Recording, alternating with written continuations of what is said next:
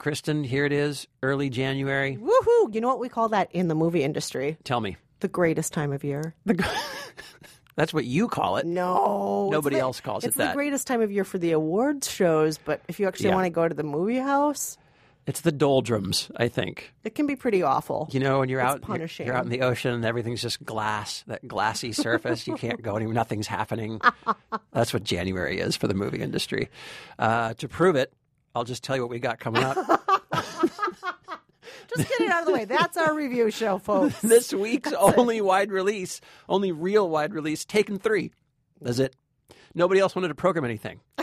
They were they were they were so afraid that Taken Three would just dominate January 9th. We cannot compete with that. Taken 3 owns January 9th. There's nothing else to, to release. But there is also an expansion, um, a, lim- a film that came out in limited release uh, late in the year and that's expanding wide now that people might be interested in Inherent Vice, the first ever film adaptation of a Thomas Pynchon novel. And directed by P.T. Anderson, That's who right. has so many fans out there. Right, with Joaquin Phoenix. So that might be a more interesting thing to talk about. We'll talk about both of those and our sweatpants pick this week Mozart in the Jungle, a new series on Amazon Prime. But before we do all that, let's introduce ourselves. I'm Kristen Meinzer, culture producer for The Takeaway. And I'm Rafer Guzman, movie critic for Newsday, and this is Movie Date.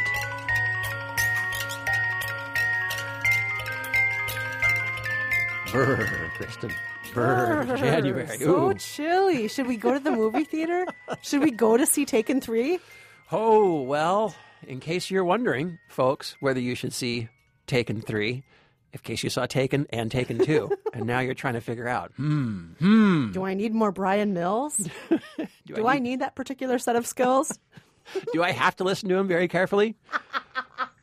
Of course, everyone knows the history of Liam Neeson as Bryan Mills, ex CIA. Is he CIA or is he something less kind of murky? I think something he's a lot of things. They they start naming off his resume in this movie at a certain point. special forces. This guy's a ghost, says Forest Whitaker as the cop. In this film, uh, Bryan Mills, the loving father of Kim, played by Maggie Grace, and the still loving ex husband of Lenny, played by Famke Janssen, he is. Uh, he is coming home one day and discovers that his ex wife has been killed, and it looks like someone has set him up to take the fall. Here's a clip.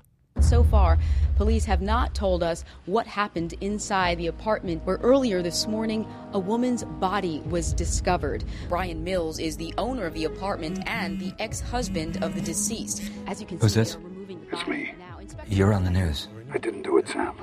Obviously, you didn't do it. Are you all right? I'm going down the rabbit hole. The code's still the same. Yeah, yeah, it's still the same. I'll be in touch. Be Careful.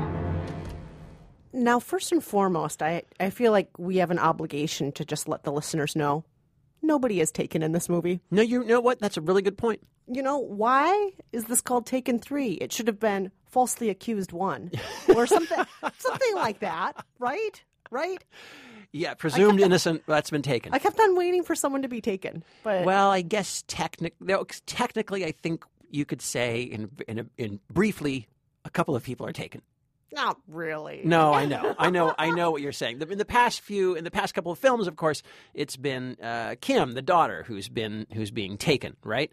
Or his ex-wife. Or sorry, or his ex-wife, as, the, as in the first one, but right? they ran out of women to take. So they're like, "Oh, who do you take now?" Well, I think one of the problems, uh, this is written by uh, Luc Besson and uh, Robert Mark Kamen, one of his uh, longtime collaborators, who goes all the way back to The Fifth Element and um, uh, Transporter, and then all the way up through like Transporter 5 and 6, uh, and all the Taken movies as well. Uh, I think here the problem with the Taken uh, series is that if if Kim, the daughter, had been taken again, um, you would start to think like you've really had the great misfortune of being the daughter of Bryan Mills. I this mean, is like a really messed up family I'm to be sorry, a part of. I, you, you would start, I think, to start to place some blame on, on Bryan Mills, and you don't want that because he's got to be the good guy. Um, and so here, what you have is some kind of murder. It's a frame up. You don't really know what's happening. Is does this have anything to do with Bryan Mills and his shady, violent past, or is it something? Is he more being dropped into a crime that? Comes out of nowhere and he's got to solve it. And as we said, Forest Whitaker plays the Los Angeles cop who's trying to bring Bryan Mills in, but might also have some inkling that maybe Bryan Mills is innocent. It's hard to say. How'd you like Forest Whitaker in this role? You know, Forest Whitaker eats bagels, Yeah, he does in this in this movie. and then he looks off into space a lot while eating bagels. He's got Forest Whitaker is uh, has I think fallen into the classic actor's trap of having too many ticks. He's got he's got he's eating the bagels. Then he's got the rubber band on his wrist and he's snapping it because he's that kind of tense He's cop. He's that guy. But he's, also tightly got the little the little chess piece that he holds. that, that's kind of like after a while, it's kind of like you got to decide on one tick. You got to you, you can't be a cop with seven or eight different ticks. You got to decide on one. Is it the rubber band? Is it the bagels? Or is it the chess piece?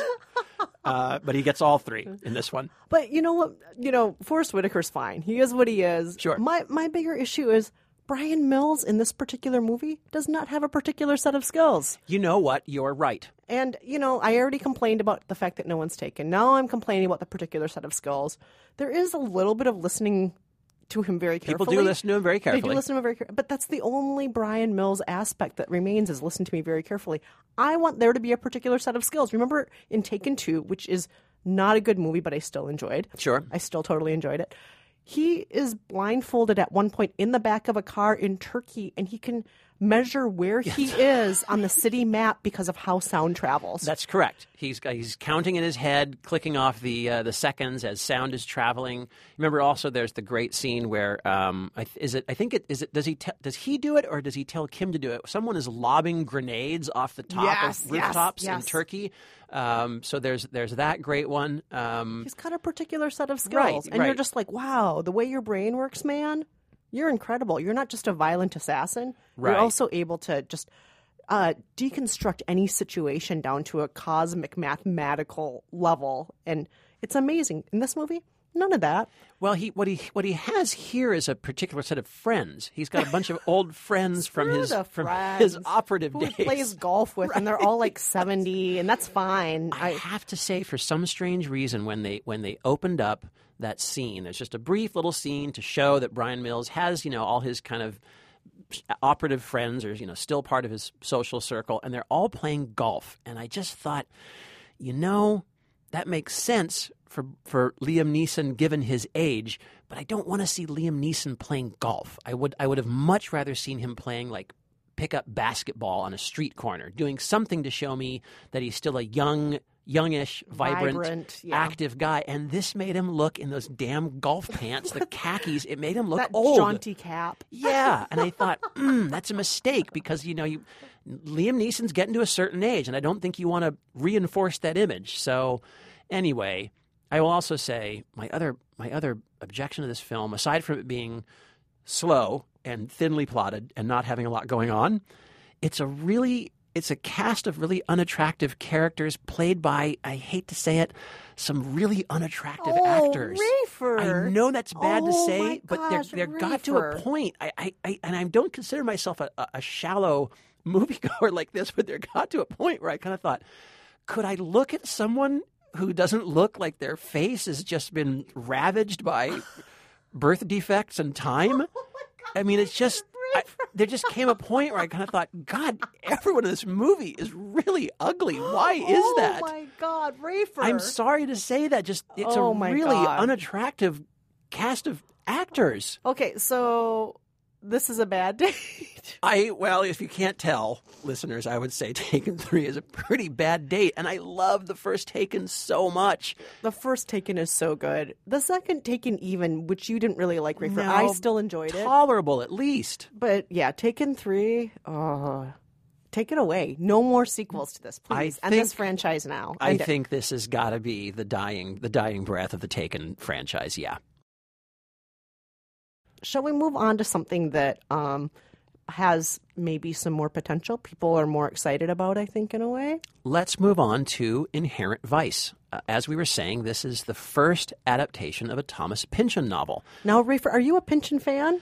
Um, I am not. No. Neither am I. So we should Oh. just let listeners know. Full disclosure: neither of us Pynchon fans. Okay, uh, but he is a, a writer with. it's hard to say whether he's he's he's a super famous writer. Yet somehow I always want to say that he's got a cult following. I agree. Do you know Yeah. what I'm saying? But but I don't think that necessarily makes sense. 'cause I Everybody knows who he is, but only a small number of people read and enjoy him. Is I that think what is it what is? it comes down to. He's, you know, I think he is a, a uh, maybe an acquired taste. Um, I'm going to go ahead and say, and if anyone out there is a literary uh, critic or a critical theorist, and if you want to tell me I'm wrong, tell me I'm wrong. I'm going to call him a postmodernist. Do you think that's fair?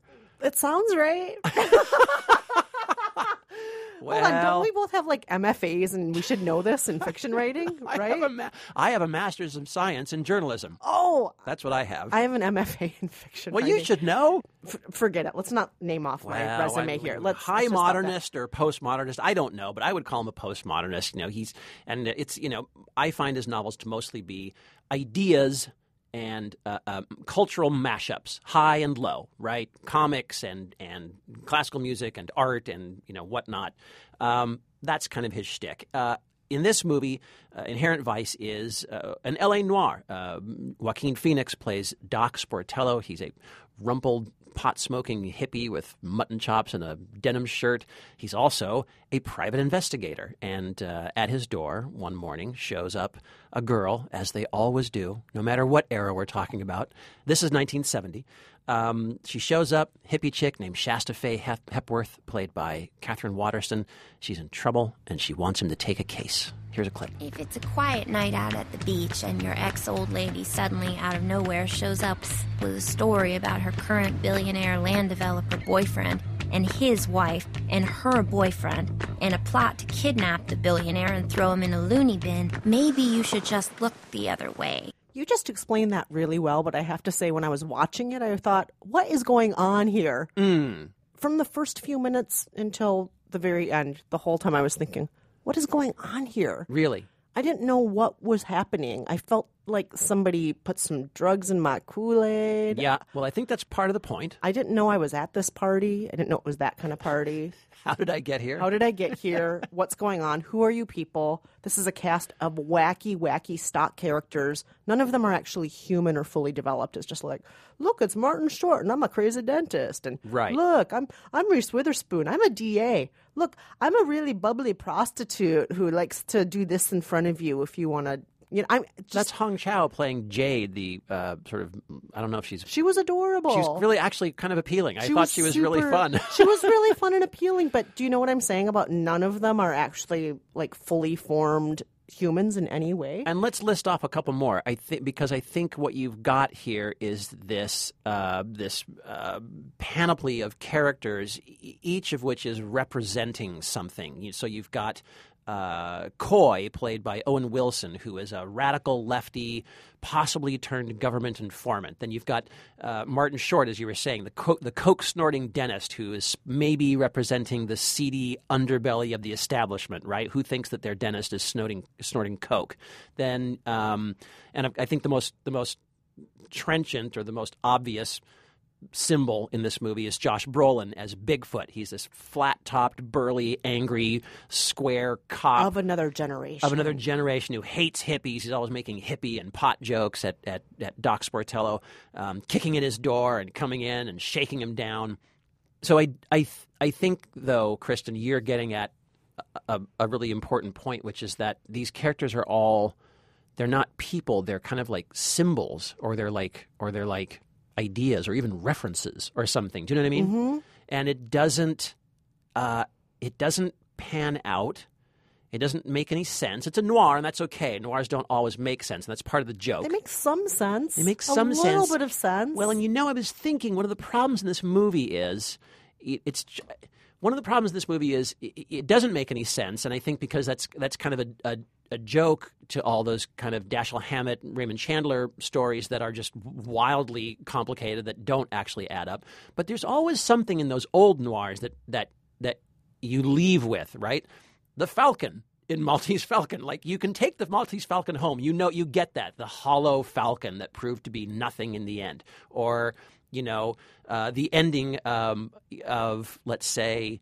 Out of the past, where Robert Mitchum has to make this great sacrifice for his his girl, and that's that's a powerful moment, even if the rest of it doesn't make any sense.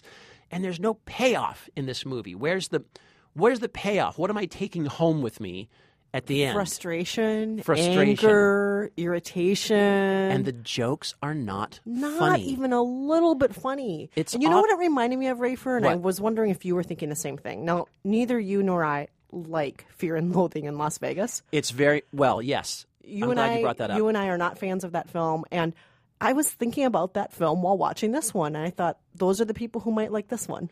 it, this movie because it takes place because it's sort of uh, on this counterculture, you know, because it, because it's about the '60s, and it's it's all about paranoia. You know, it's about a counterculture, and the paranoia is clearly a symptom of both activism and drug use. Right? You, you, you engage in those two things, you're going to get paranoid, and and it made me think of Fear and Loathing in Las Vegas. It made me think of uh, Naked Lunch.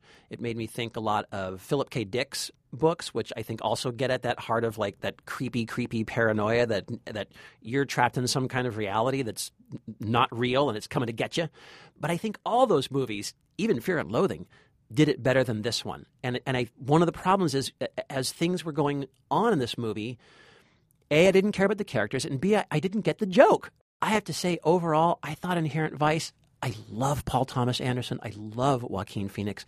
I thought Inherent Vice was a pretty bad date. Oh, I thought Inherent Vice was a horrible date. Horrible? Not, pretty bad, horrible. I wouldn't say horrible, but the, okay. the awesome costumes and aesthetics were not enough to make up for everything else being horrible. It's very jokey. It's very Oh, jokey. All the all the the cans of It's Burgermeister beer. Yeah. all of it. Yeah. It looks great, but it's horrible and torturous to sit through. Torturous, torturous date. This is the kind of date where I'm going to get up and say I'm going to the bathroom, but I'm not actually coming back. okay. Well, like I said, it's January, man. What do you, what do you want? Do you, we want sweatpants. That's what we want. So, you know what, folks? After the break, we are going to have a sweatpants pick for you that we actually really like this week. We're going to be talking with an expert who's going to help us with this particular sweatpants pick. Plus, we're going to have a little bit of listener mail and, as always, trivia. Stay with us.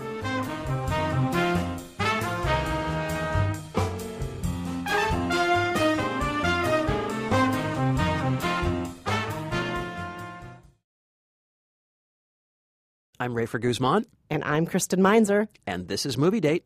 And you know what you can always do because we love it when you do it? You can friend us on Facebook. Facebook.com slash movie date podcast. You can message us while you're there. You can look at wacky pictures of me and Rafer being a little bit drunk at the New York Film Critics Circle Awards a few days ago. Just a little. Just a tiny, tiny, tiny bit. Our longtime listener, Ken, actually wrote in seeing that picture of us a little bit tipsy, asking, Rafer, are you a martini man? Can am I ever? Boy, are you, Rafer. to my detriment. the, you know this picture that's up on the Facebook page right now.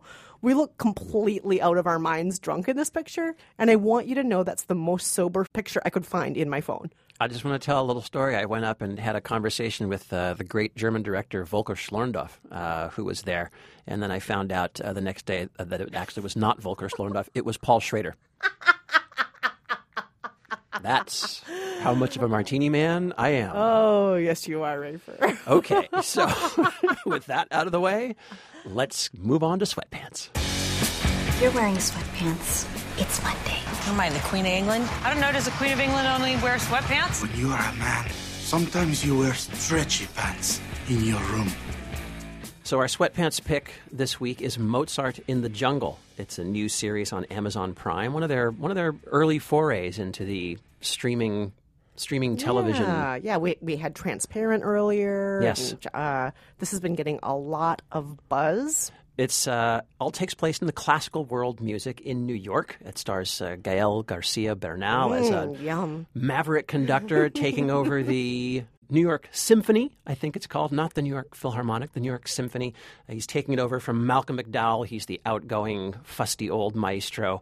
It stars Saffron Burrows as a cellist and Lola Kirke as a young oboist, and it is based on the book of the same name, Mozart in the Jungle by Blair Tindall, who was an oboist, freelance oboist here in New York City's classical music world. And I guess the the selling point of this series is that it is showing us the seedy, sexy underbelly of the classical Sex music. and drugs and classical music, all that stuff. Hence the title. Here's a clip. He has been courted by Boston, Los Angeles, San Francisco, Munich, and we got him.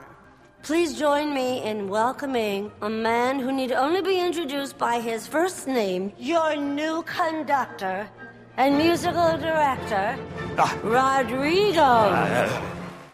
Now, I just have to say, Rafer, Yes. I got sucked into the series and watched seven episodes in one night. Okay, I have not watched that many, but And, okay. and I was very fortunate to interview Gael Garcia Bernal and Bernadette Peters, who um, stars as the Symphony's board chair on the Yes. series. The audio came out really bad. I don't think we were going to play it on the podcast. You're not going to play Bernadette Peters or which which or one? Gael Garcia Bernal. The audio just turned out really bad. Oh wow, that's too bad. But but we have something so much better. We have somebody from inside the classical music world with us today. Yes, we have Naomi Lewin. She's the afternoon host on WQXR, and she's also the host of their podcast, Conducting Business. Uh, she's going to help us sort fact from fiction, maybe help us figure out who's who in this sort of roman à clef that we've got going here. Naomi, thanks for being on the show. My pleasure. So, all right, my first question Gael Garcia Bernal's character, is this based on someone in particular? Is it a composite? Who is this guy? He's based on a real conductor whose name is Gustavo Dudamel, this hotshot young conductor, sometimes known as the Dude. Oh, great. Um, he's a charismatic conductor from Venezuela who's a product of El Sistema, which is their big music system there. And he got snapped up at the age of 26 to be music director of the Los Angeles Philharmonic. He also has great hair, but not probably the same love life. I see. Oh, that's too bad. Well, I'm curious about the love life, or shall we call it sex life, in this series. There's a lot of, you know, racy stuff going on. People sleeping with each other. There's also drugs being taken, uh, partly for uh, physical injuries from being a musician, and part recreational. So the drugs and the sex, how how much of that is true? in the music world, well, you know what? Musicians are human beings. They're just like everybody else. Some of them take drugs, and I would say that most of them have sex.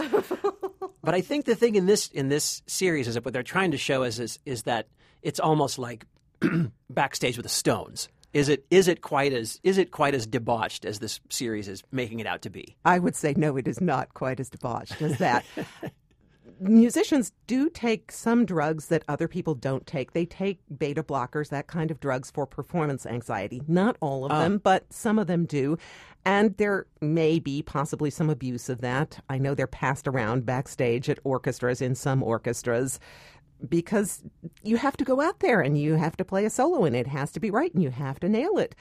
And for some people, this is a very anxiety producing moment. But you, you don't you don't have the rock doc who's coming backstage and uh, giving you a quick injection of cortisone in the neck to fix your you know whatever your injury. I have personally never been backstage at a symphony concert where that has happened, so I can't speak to that, but I'm guessing probably not. Okay. and when it comes to the sex part, you know, musicians are no different from any other close knit group. And when they have common interests, they associate with each other. As one recovering orchestra musician I know said, it's the same thing that might happen between lawyers. You speak a common language, you hang out together, stuff happens. You keep the same hours. It's late at night. It's like Most- it's like, it's like the restaurant industry. I was what are you gonna going to say, do? like like the three of us before the mics even returned on. We were That's just right. going at it like rabbits.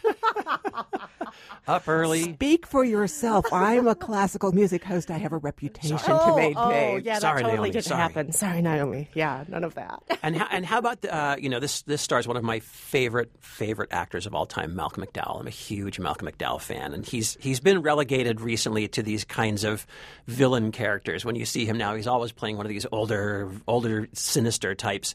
Uh, he's the outgoing maestro. He's the he's the old guard who's being replaced by by uh, Gael Garcia Bernal. There's a, uh, a nice scene where. Um, they're all backstage, and uh, Bernal is uh, uh, lifting his champagne glass, and uh, he's wearing this kind of kooky outfit of some sort, this kind of quasi-military, stylish outfit. And Malcolm McDowell says, "Hold on, just a minute, there, Sergeant Pepper."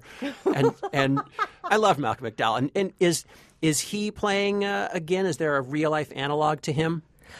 I would say he is not modeled on one conductor in particular, at least not that I could put my finger on. He's just sort of uh, he's just a, sort of a stand-in for the the the older the older more formal conductors who uh, do you think maybe are Well- being pushed out of the scene? That said, you know, it seems like old conductors never retire. They just keep on conducting. They're really sort of considered like fine wine. You think of people, I mean, just this last year we lost Rafael Frühbeck de Burgos, who was a revered conductor who conducted almost up until the month he died. And Wow. these people, they mm. just keep on going. It's their lifeblood.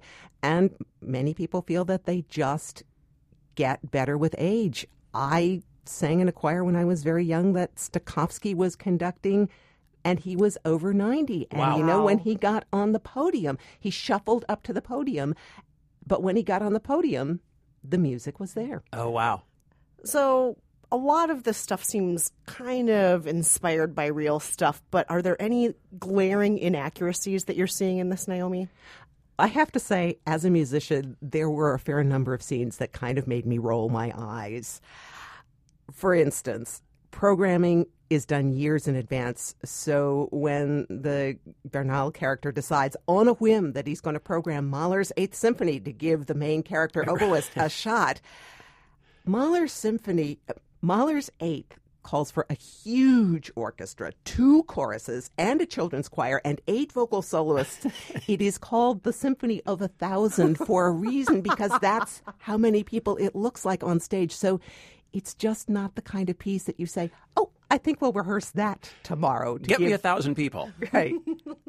and also, when Rodrigo drags the entire orchestra off to an empty lot to rehearse, that could never happen. Not just because the union would not let it happen, but because the musicians would go, no, no, no, I'm not taking my instrument out into the cold like that or whatever.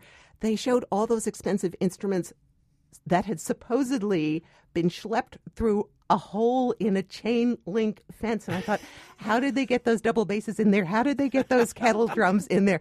You know, just just not happening. Also, a former oboist I know said that having the oboe teacher lace the main character into a corset and stick her hands in ice water was just totally off the charts crazy. Well, you got to have some entertainment. You got to have some entertainment in this stuff. Um, you know, how has this been received in the classical music world? Are people tickled? Are they rolling their eyes? Are they thrilled to see that you know the the real story is finally being told? That the Saran wrap is being ripped off the the Well, scene. I have to say, as a musician, and I spent some time in the music world, I was an opera singer wannabe at one point. I was thrilled that they had created a series that starred classical musicians and about that world. Really thrilled. And after I went to the premiere, I was very excited. They showed the pilot in the first episode. And I have to say, I also love that there is a lot of classical music in the soundtrack. They've really Yes. woven that in there, as well as other music, all kinds of music. So that's really cool. That said, I wish I loved this show more than I do. Ah, what don't you like about it, or what what what Well, bothers you? I think it's interesting that the critics who like it are by and large not the classical musicians. And I think it might be just that as a classical musician, you have that problem suspending your disbelief when it comes to some of these things that you know you're just always looking at and going well no that wouldn't happen the one critic who really didn't like it the most was anne Midgette, who is the classical music critic for the washington post who could not get beyond a lot of this stuff I think the acting is very good, but I just, setting even aside the classical music uh, things that don't quite jibe, I didn't find the show compelling enough to want to keep watching it. Ah, okay. Well, that's now that's Interesting. That's So it's- fairly damning. It's our sweatpants pick for the week, but we're not classical people, That's Rafer. completely true. But maybe our listeners who are more like Naomi. I have to say, the one thing I really loved the most was the little dig at us audio folks. Oh. Jason Schwartzman, who is one of the creators of the show, Oh, playing yes. the totally nerdy podcaster. Yes. I loved that. that was great. Jason Schwartzman's been just killing it lately. Yeah, he's on fire. He's just every, everywhere. Every time he Yeah. shows up somewhere, he's just killing it. He's so good. So, but you liked it, Kristen. I liked it. I got totally sucked in, and I really wasn't expecting to, but I was I was totally in it. How about you, Rafer? Yeah, I like I liked it as well, and I I can see even not. uh, knowing much. Uh, let me rephrase that: not knowing anything about classical music, I can see where there are, are moments where I feel like they're trying a little too hard. They're trying to maybe youth it up and sex it up a little bit too much. You know, the the that initial uh, in the pilot, that initial party scene. You know, hey everybody, come in, let's do shots and play our classical instruments. I thought, okay, that seems a little corny to me, but um, I think that's cool. You know, Paul Weitz is one of the creators and directors. He did About a Boy, right? Love Um, About a Boy. Yeah, and you not know- the TV series. no, not not the TV series, the actual film. And I think he brings a kind of a youthful energy to it. And so I enjoyed it and I thought it was actually a lot of fun. So, you know, I, I liked it. But again, you know, I remember back in the 80s, I would see punk rock movies. I'd get very upset. I'd get very upset. That, I, nobody would wear that jacket. Nobody ever wear that jacket anywhere. Um, so I can see that. But um, but anyway, I liked it. So, but split decision from the from from us because we've got a person on the inside who was not that pleased. Well, it was so great having you here today, Naomi. Thanks for bringing your expertise, all your inside baseball, the secrets of the dirty underbelly of the classical music world. My pleasure. Anytime. We've been talking to Naomi Lewin. She's the afternoon host of New York's classical music station WQXR. It's recently celebrated its 75th anniversary on the air, and she's the host of their podcast, Conducting Business.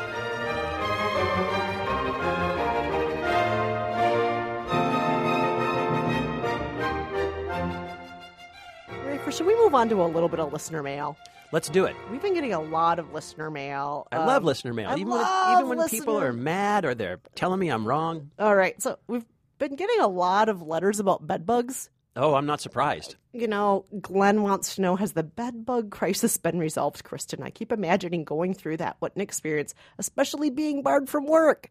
So, a few podcasts back, we had a really crappy sound quality podcast um, out of an abandoned room in your office building, Yeah. Rafer, uh, because I wasn't allowed in my own office building because I was quarantined while they were trying to figure out what to do with these bed bugs that I contracted while I was in a screening Yeah. for our podcast. Yep. And so I want everyone to know, you know what? Things are so much better. I, I now have a bed because I had to throw out my bed and my couch. And so, yes, I have a bed now. I do not have a couch yet, but you know, I, I wrapped Kristen in plastic and left her there for four days. and at the end, I unwrapped her and she was bed bug free. lots of you, by the way, thank you. Everybody who wrote and called in with concerns about the bed bugs, thank you. So sweet of you. Very nice. It really made me feel better that I wasn't suffering through it alone. So thank you for that. And let's move on to some listener mail that has to do with our top 10 lists of the year. Last week's podcast, you and I each brought our top 10 lists of the best movies of the year, in our opinions. A lot of people said, great lists. We appreciate that. You need to type out that list on your website, which I'm going to do today because Okay. people need to read those lists. The, more than a few people have said we just want it in front of us so we can read the list. Um, but then, of course, sometimes people disagree with us, Rafer. No kidding. Go figure. So, one of the letters of disagreement, Glenn from Glen Allen, Virginia says, Hello. I normally don't write letters, but when you put boyhood at number one on your lists, I had to send in my comment. I could not understand how both of you had it at number one. After listening more, I realized why the both of you liked it so much. It is because you are young. I am 50 years old with three kids, one of which is in his second year of college. I have lived through this movie and seen it all, but made better choices. This story is so commonplace that it is boring. The task of filming it over 12 years is not that interesting, not enough to make it engaging. So, my opinion is if the Oscar voters are not old enough to have a boy, then they will vote for it. Otherwise, they will. I'll be darned. Been there, done that, says Glenn. Wow. Thanks for the great letter, Glenn. We love the passion in your letter. Can I just point out, though, we're not that much younger than Glenn. Really, not we? that. and, I, and I have two kids. not that much younger. You have two boys. yeah. Oh my gosh. Yeah. Well, all right. We love that letter from Glenn. We also had more than one person writing in a little bit upset about an exclusion. Peter is one of them saying, I enjoyed your top 10 best, but how in the world did you omit Grand Budapest Hotel? Peter, you're not the only one who wrote in saying that, who was upset about that. So, you know, do we want to respond? Well, I, you know, what can I say? I, I, I like Wes Anderson. I, I love Wes Anderson. I'm getting a little tired of the Wes Anderson movie. I feel like it's becoming kind of the same movie. Adorable little set pieces being moved around perfectly. I very, very, very precisely set Yes. up and designed. I, lo- I love it. I love it. It's a very singular vision. It's a very singular, distinctive thing he does. Um, you know, and I don't want to sniff at it. I don't want to belittle that. Um, I would like to see him do something a little different, uh, or do something newer or interesting within this genre, this one man genre that he's created. Um, that's that's all I can say. But there's a lot of love for that movie. Um, you know, the New York Film Critics Circle, of which I'm a member, uh, voted it uh, best screenplay, which really surprised me. So there's a lot of support for that film for sure. So, yeah, so Peter in Connecticut, you're not alone. A lot of people like you wanted that movie on our list, and we're sorry we couldn't include it. And I will say this, though it is the Wes Anderson movie I've liked best in recent years. Yeah, for sure. So, all that being said, I, I still really like the movie.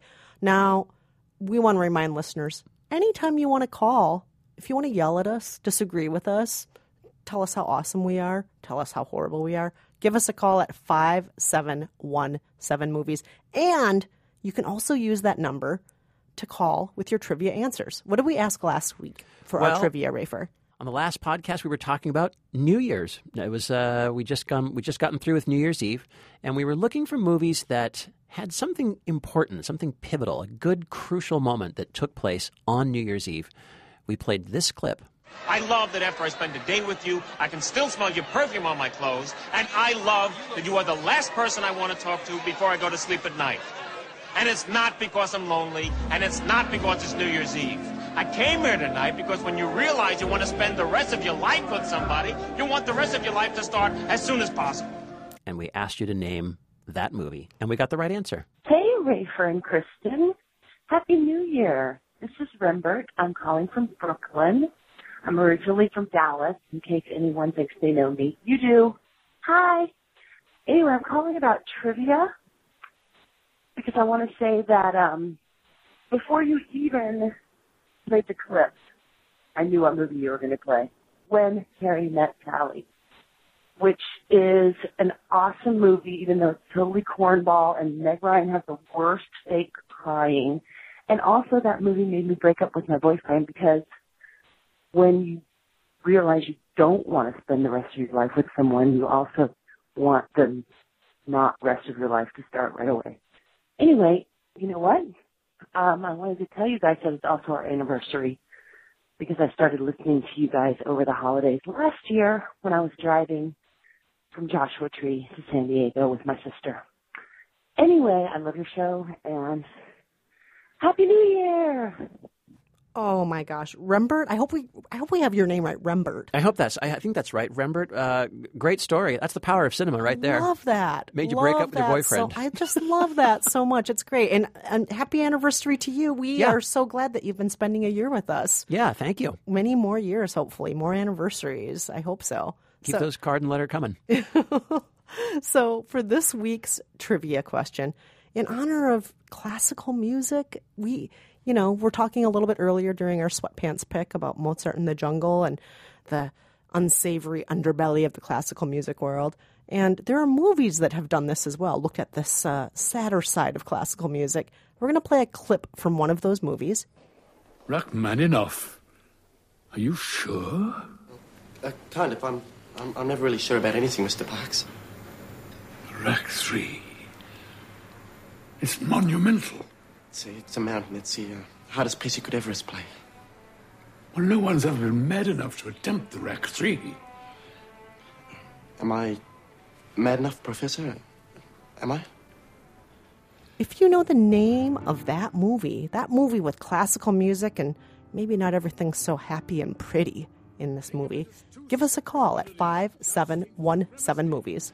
Or you can visit us at facebook.com slash movie date podcast. Fingers each. Performing's a risk, you know. No safety net. Make no mistake, David. It's dangerous. People get hurt.